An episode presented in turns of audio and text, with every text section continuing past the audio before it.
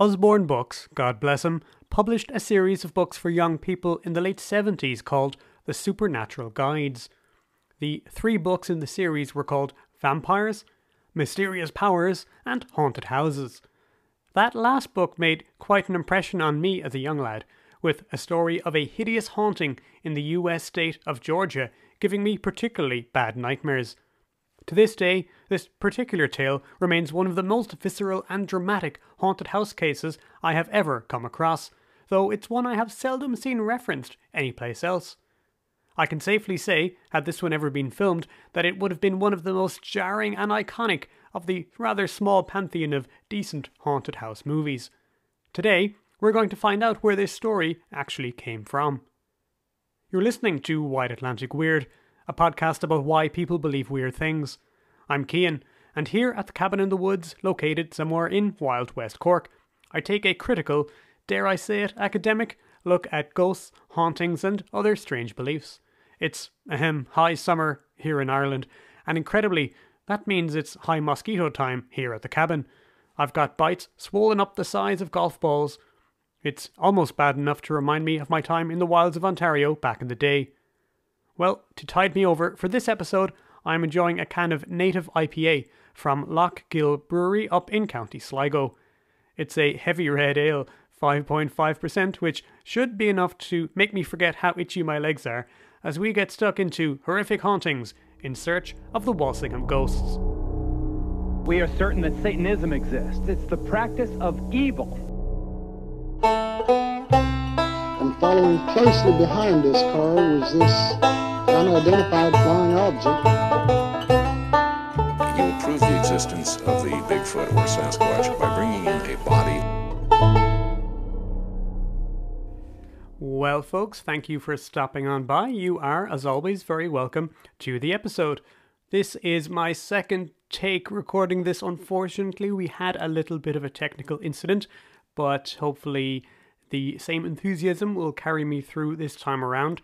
It is a pretty cool topic. I am excited to talk about it, even for the second time, and who knows, uh, I might be inspired to even greater heights and lows of uh, of ghost story hunting on this particular occasion. Anyway, I have a little bit of housekeeping to do first. I have a few short stories, recommendations, and uh, rundowns and interactions I had with some folks online. So we had a little chat on Twitter this week with Monster Fuzz Podcast. They are also an Irish show, and they also look into stories about cryptozoology and mysterious creatures. They're big fans of that, so they were good enough to share some material that I put out this week, and that was lovely. We did mention potentially the uh, possibility of doing crossover episodes. That is something I'd like to do more of in the future. So, if anyone out there has a relevant show you think we'd do well together, by all means do reach out and uh, send us a message over on Twitter where we are at Strange Ireland, and uh, we'll see what we can do.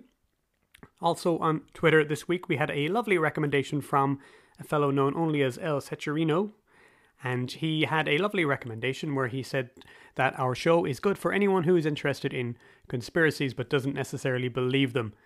I certainly do take a hard line when it comes to conspiracy thinking, mostly because I think it's quite dangerous and is having far reaching influences in the world today. Actually, one of the reasons why I tend to deal with it less and less on the show, just because I find it very heavy.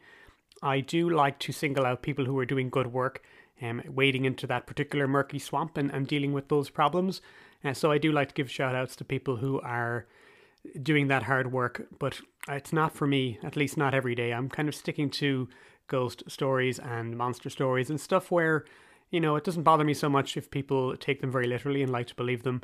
Um, but I do try and approach it myself with something more of a more of a an academic angle, if that's not too high a word for me.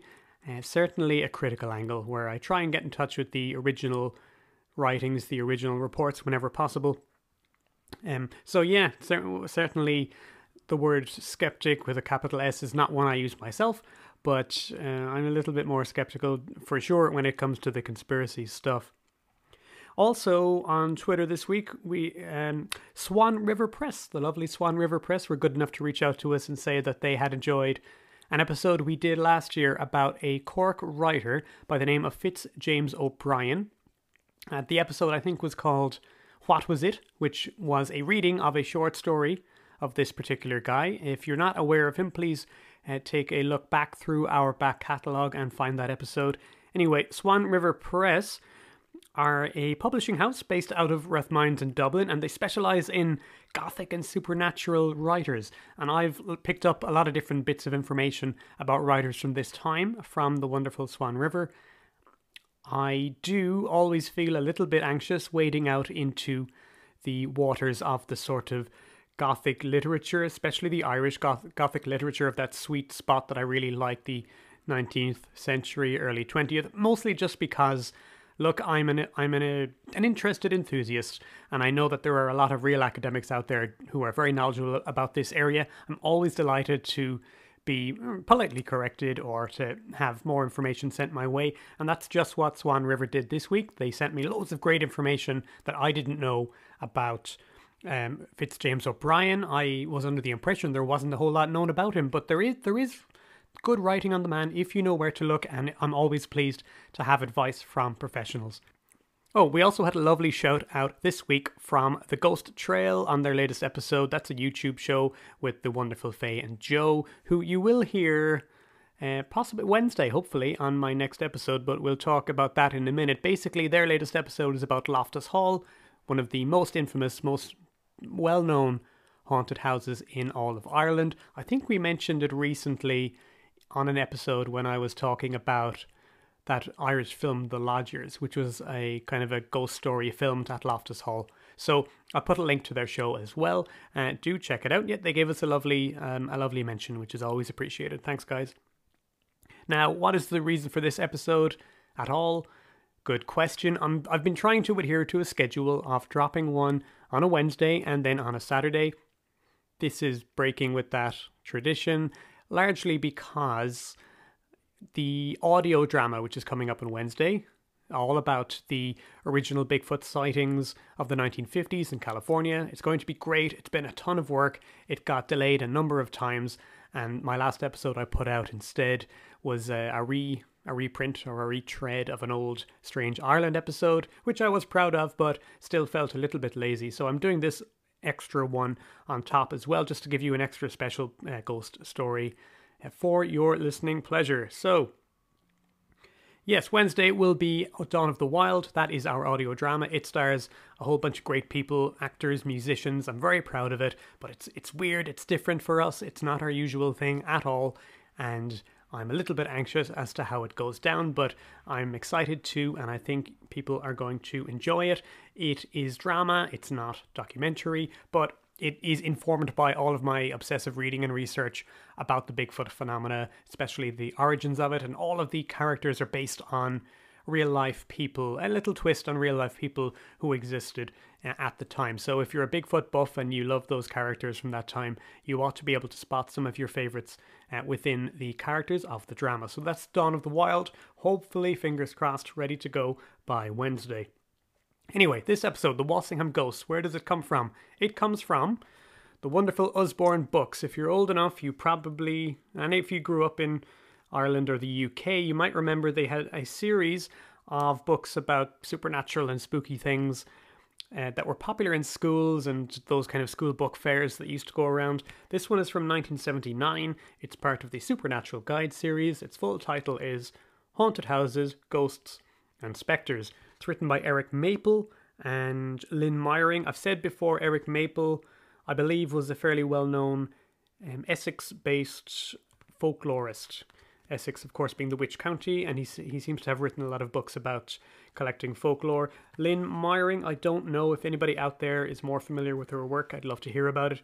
But I had this book when I was a kid. It's possibly the first book I ever had that was about ghosts, and it scared the heck out of me. There's incredible illustrations throughout, and I've put them on, put some of them on my Twitter this week. Some of them are on a blog post I made a very long time ago, which I will talk about because I have a a mea culpa, a mistake that I made as a much younger researcher, which I have rectified finally this week, but all things in time. So, we are going to talk about this book. It's fantastically illustrated, and the Walsingham Ghosts story in particular, it's one I really haven't seen many other places over the years. It shows up in a 1970s Hamlyn ghost book, probably because it's similarly lavishly illustrated, really creepy, disturbing images. Uh, if you care to do a Google search on it, you'll probably find those pictures. You might even find the pictures I myself scanned 10 years ago from this uh, Usborne book. But uh, just a, a, couple of things about this this version, this iteration of the story that scared me when I was a kid. Firstly, the haunted house itself and the illustrations, and this is uh, somewhere in Georgia. It turns out that it's it's near the city of Savannah, but from this from this story, we don't know that yet. So I didn't know that when I was a kid.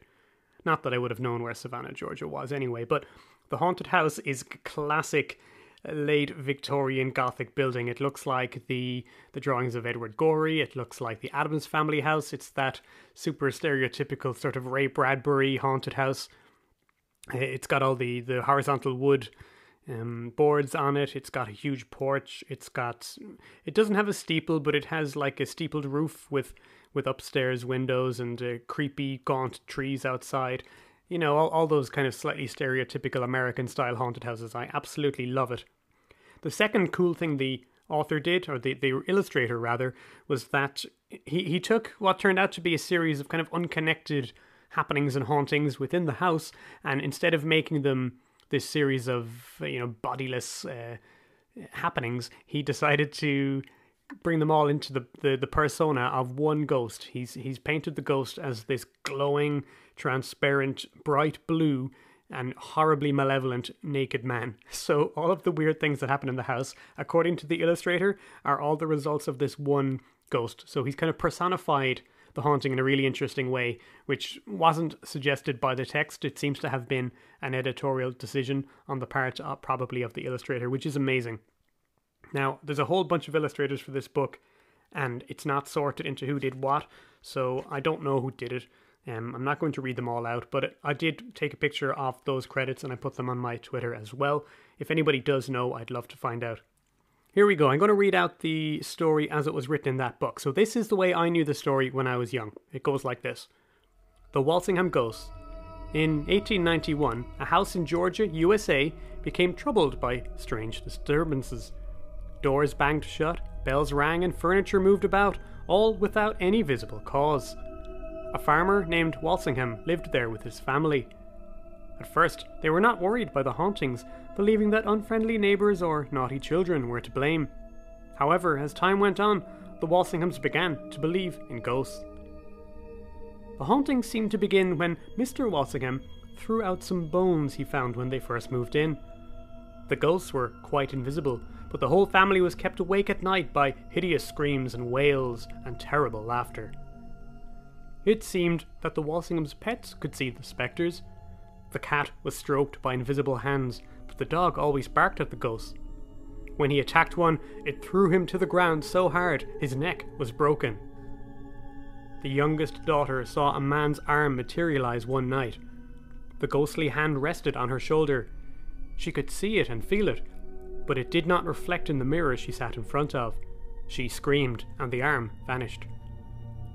One day, while walking in the garden, Mr. Walsingham was accompanied by a spectre. He could not see it, but watched prints of a man's bare feet appear on the ground next to his own. It was as if the ghost was at his side. The Walsinghams moved from the house after a dinner party was ruined. A loud groan was heard upstairs, and blood began to drip from the ceiling onto the table. Nothing could be found in the room above to explain this horrific occurrence. The empty house became an odd curiosity until one Horace Gunn spent a night there. He woke to see a human head covered with blood floating above his bed. It vanished, and Gunn ran from the room so terrified he could not scream. In the hallway, he was grabbed around the throat by ice cold, invisible hands and lay unconscious until the next day. Gunn never recovered from this night in the house, but afterwards the hauntings mysteriously stopped. So there you have the Walsingham ghost story as I knew it as a child. In all of the pictures, they're incredible. They're quite pulpy. They're quite uh, dramatic and a little bit over the top. Um, all the bad things happening are the result of this horrible old old man who's bright glowing blue. But like look at all of the dramatic incidents here, the the killing of the dog, the hand on the girl's shoulder, and of course the the the, the dinner party with the blood dripping from the ceiling. It's so gothic, so hammer. And then the the main event for me is the horrible blue floating head because man that illustration I was so scared of this when I was young that I would read the book uh, and try and avoid this page because I couldn't bear to look at it. His eyes, his gigantic oversized eyes, and his horrible weird turned up nose. Uh, he's got blood dripping all down his weird blue face. Many, many years later, I discovered that this image is actually cribbed from the poster for Lon Chaney's version of the, I think, the Phantom of the Opera, where he's got this horrible makeup on to make his face look um, all messed up. And, and this image is, is clearly taken from that, but even that knowledge doesn't take away the horrificness of the story. I'm convinced that if anyone had ever made this into a film, especially in that kind of sweet spot in the 1970s, where we had some really good um, haunted house films, you had uh, Burnt Offerings, uh, you had you had a version of Richard Matheson's Hell House that was okay as well. Um, you had the original Amityville Horror, which I'm not going to call it a good film, but it was very influential. If this had been made into a film at that time, can you imagine the, the cinematic nature of these happenings would have been really, really amazing, especially with practical 1970s um, effects. So, I have a, an apology to make because I wrote an article on my blog about 10 years ago where I told this story. I scanned a bunch of the photographs for it and I misappropriated the origin of the story to a Victorian journalist by the name of W.T.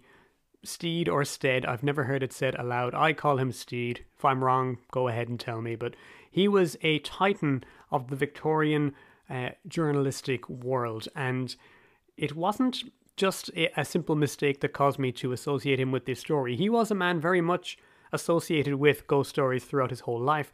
He was a, an avid spiritualist. He wrote many books on spiritualism, and he, in fact, wrote a collection of ghost stories, which is called Real Ghost Stories, and he wrote that in 1891, which you should remember is the same year that this uh, Georgia ghost story supposedly happened.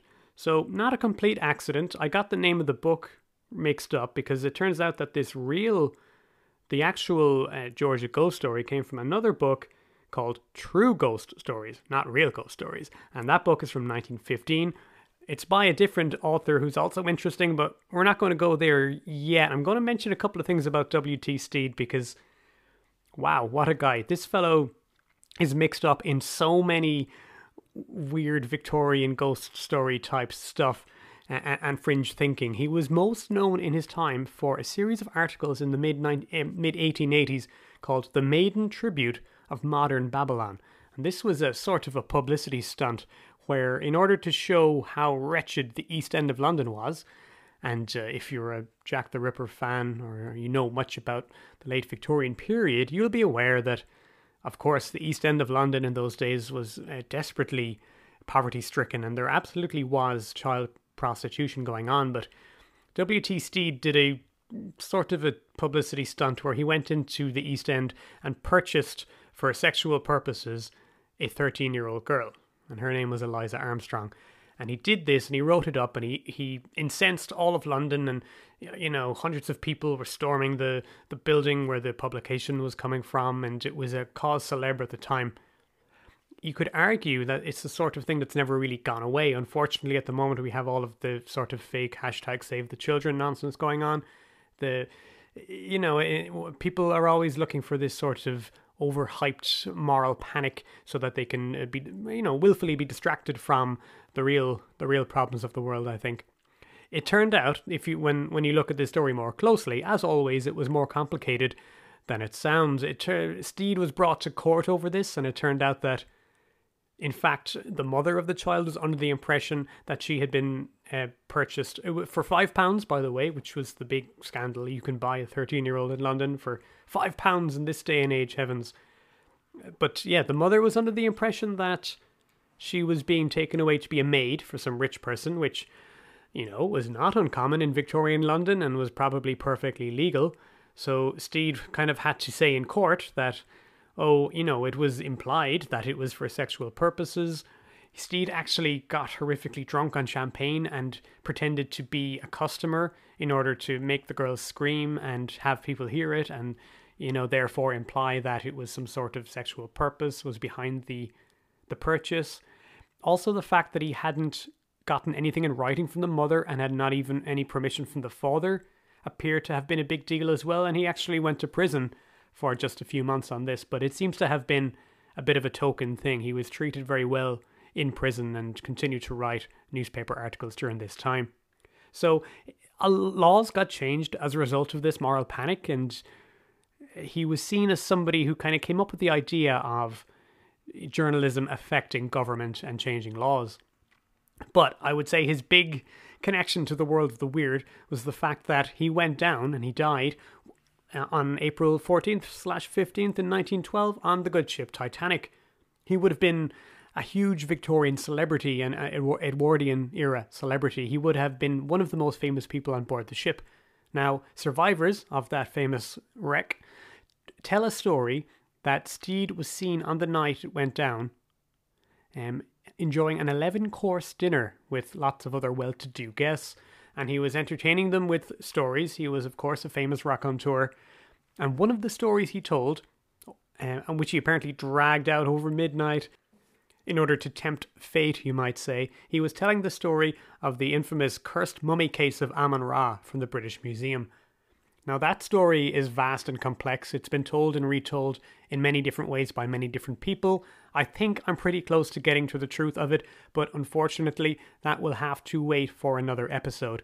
Suffice it to say, for our purposes today, that W.T. Steed, in conjunction with uh, a British Egyptologist by the name of Douglas Murray, Together, they sort of came up with this legend of the cursed mummy case, which is uh, supposedly was passed from owner to owner around London and caused horrific misfortune for all of them, a little bit like the curse of the pharaohs 20 years later.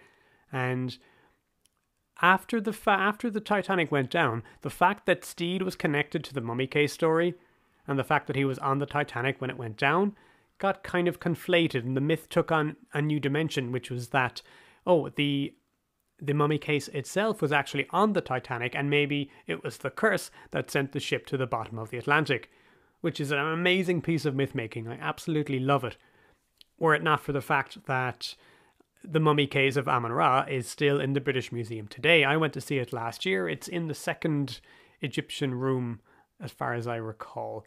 So yeah, the story had gone around that the, the mummy case was so cursed that the British Museum uh, had to get rid of it and send it to America, and uh, that's what doomed the luxury unsinkable liner. Great stuff, absolutely. All, all of my favorite Victorian, Edwardian, spooky things put into one place and wrapped up and, and, and spun around in the pot. But not true.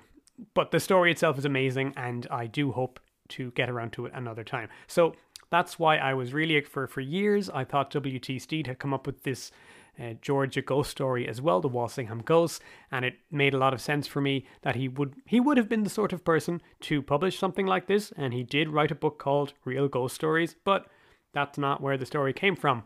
I can only blame sloppy research on my part back in the day. I honestly don't really remember um, how I came across that. But the truth is, this story comes from a book called True Ghost Stories from 1915 by a another British fellow with the absolutely magnificent name of Hereward Carrington.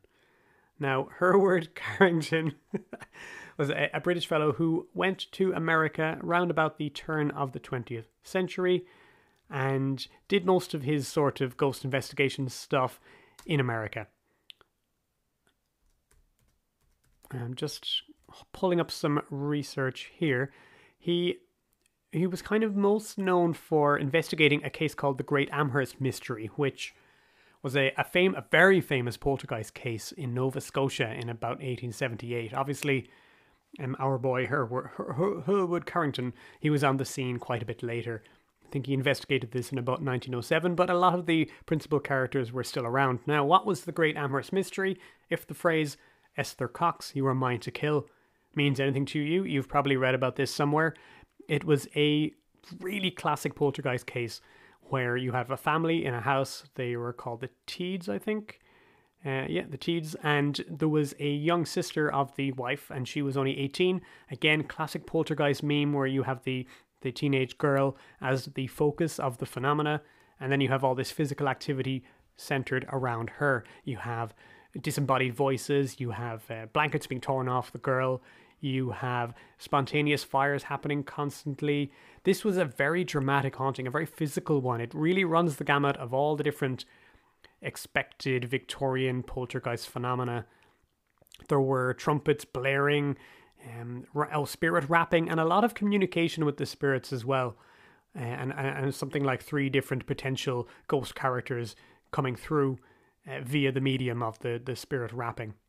So, very famous story. There's a there's a possibility that the, the much more famous, or at least better remembered today, English ghost story, of course, uh, Borley Rectory, at least some of that might have been influenced by this because the the Foysters, the family who kind of inhabited the house during the most publicized bit of, of the hauntings in, in Borley Rectory, the they had lived much earlier, not incredibly far away. I think New Brunswick, so not crazy far away from Nova Scotia, but the, the story of the, the Great Amherst Mystery would certainly have been doing the rounds and was still very, very well known at that time. And a few key elements recur in, in both um, in both stories of hauntings, particularly the writing on the wall. Of course, the famous Marianne, please help get quote from the, the Borley Rectory story comes to mind.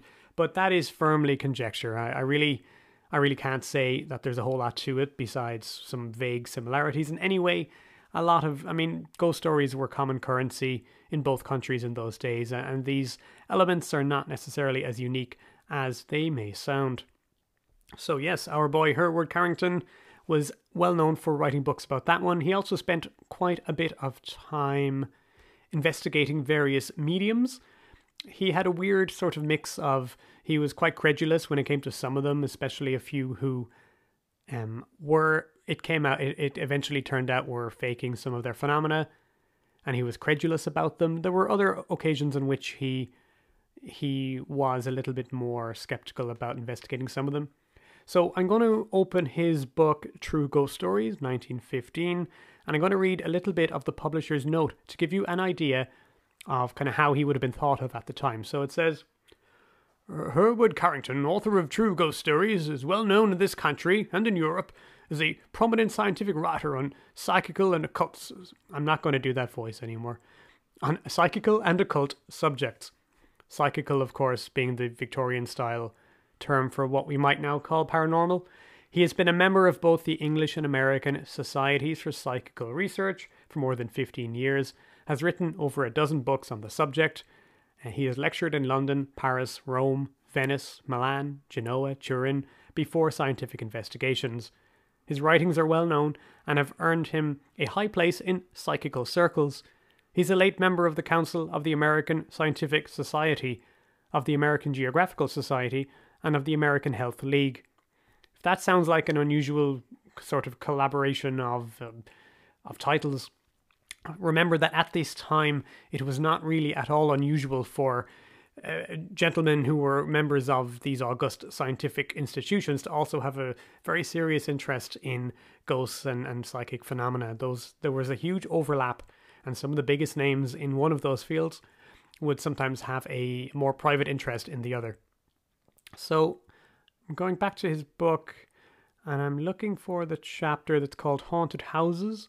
So there's some great stuff in here. I really love reading reading these books and I love to I love to imagine, you know, somebody like Eric Maple back in the 1970s being approached by Usborne and they say, "Oh, hello, old boy, you know, would you like to do some would you like to do some reading and some research to come up with a bunch of ghost stories to sell to kids?" And he goes out and finds the most horrifying ones he can and then Usborne are like, great, let's find the most talented artist to draw the most traumatic images from these stories. I just I flip through these books sometimes and I wonder, oh, you know, what other kinds of weird stories are in there that we could have turned into a, a memorable book or a memorable film. So many good ones. So he gives a rundown here on the supposed Amherst mystery, which is worth a read as well. It's on Gutenberg if you're looking for it. He then Oh, he has a story about Elliot O'Donnell, who a, a pseudo Irishman, as far as I can tell, who uh, was very famous for writing loads of books about collected ghost stories in the 19th century, early 20th century. These guys who write these books are always citing Elliot O'Donnell. Seemed like the guy couldn't go anywhere without attracting about a dozen ghosts. But again, he's going to have to um, wait for his own episode. He here shows up uh, with a, another story about a haunted mummy because you know Victorian England you couldn't you couldn't move for tripping over haunted mummies. Anyway, a haunted house in Georgia is the story in mind. So I won't read all of this; it's quite lengthy, but I'm going to choose a few bits. So this is like imagine this as being a more fleshed out version of the story we told earlier from the Usborne book. So Carrington begins. The following account is taken from the report of the San Francisco Examiner and is certainly one of the most striking cases of the character on record. Soon after the Walsinghams took up their abode in their new home, they began to be disturbed by strange sounds and odd phenomena. These disturbances generally took the form of noises in the house after the family had retired and the lights had been extinguished. Continual banging of the doors, things overturned, the doorbell rang, and the annoying of the house dog, a large and intelligent mastiff. One day, Don Caesar, the mastiff, was found in the hallway barking furiously and bristling with rage, while his eyes seemed directed to the wall just before him. At last, he made a spring forward with a ho- hoarse yelp of ungovernable fury, only to fall back as if flung down by some powerful and cruel hand. Upon examination, it was found that his neck had been broken. We get a paragraph about how the house cat enjoyed rather a more favourable relationship uh, with the ghost, and then, oh, the noise, which consisted of shouts, groans, hideous laughter, and a peculiar, most distressing wail, would sometimes proceed apparently from under the house, sometimes from the ceiling, and at other other times in the very room in which the family was seated. One night, Miss Amelia Walsingham, the young do- lady daughter, was engaged at her toilet, which, if you're not fluent in Victorian writing, doesn't mean it, it means she was doing her makeup effectively, or you know, tending to her hair or some such. When she felt a hand softly laid on her shoulder, thinking it her mother or sister, she glanced at the glass before her, only to be thunderstruck at seeing the mirror reflect no form but her own, though she could plainly see a man's broad hand lying on her arm. She brought the family to her by her screams, but when they reached her, all sign of the mysterious hand had gone. Mr. Walsingham himself saw footprints form beside his own while walking through the garden after a light rain. The marks were those of a man's naked feet, and besides his own, as if the person walked at his side. We then get the uh, infamous dinner party scene. It says, A loud groan was heard in the room overhead. This was, however, nothing unusual, and very little notice was taken until one of the visitors pointed out a stain of what looked like blood on the white tablecloth, and it was seen that some liquid was drip- slowly dripping on the table from the ceiling overhead. This liquid was so much like freshly shed blood that it horrified those who had watched its slow dripping. Mr. Walsingham, with several of his guests, ran hastily upstairs and into the room directly over the one in which the blood was dripping. A carpet covered the floor, and nothing appeared to explain the source of the ghastly rain, but, anxious to satisfy themselves thoroughly, the carpet was immediately ripped up and the boarding found to be perfectly dry, and even covered with a thin layer of dust. And all the while the floor was being examined, the persons below could swear the blood never ceased to drop. A stain the size of a dinner plate was formed before the drops ceased to fall. This stain was examined the next day under the microscope and was pronounced by competent chemists to be human blood.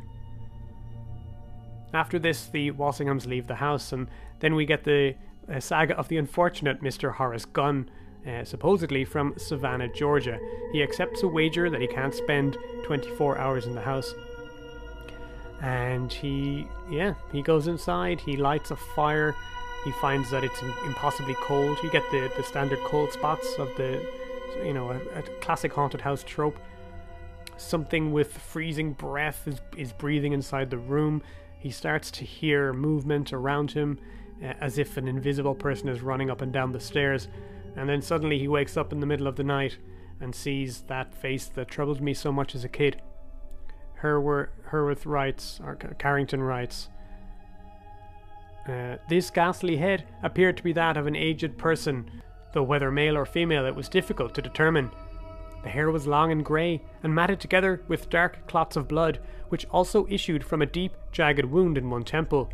The cheeks were fallen in, and the whole face indicated suffering and unspeakable misery. The eyes were wide open and gleamed with an unearthly fire, while the glassy eyes seemed to follow the terror stricken Gunn.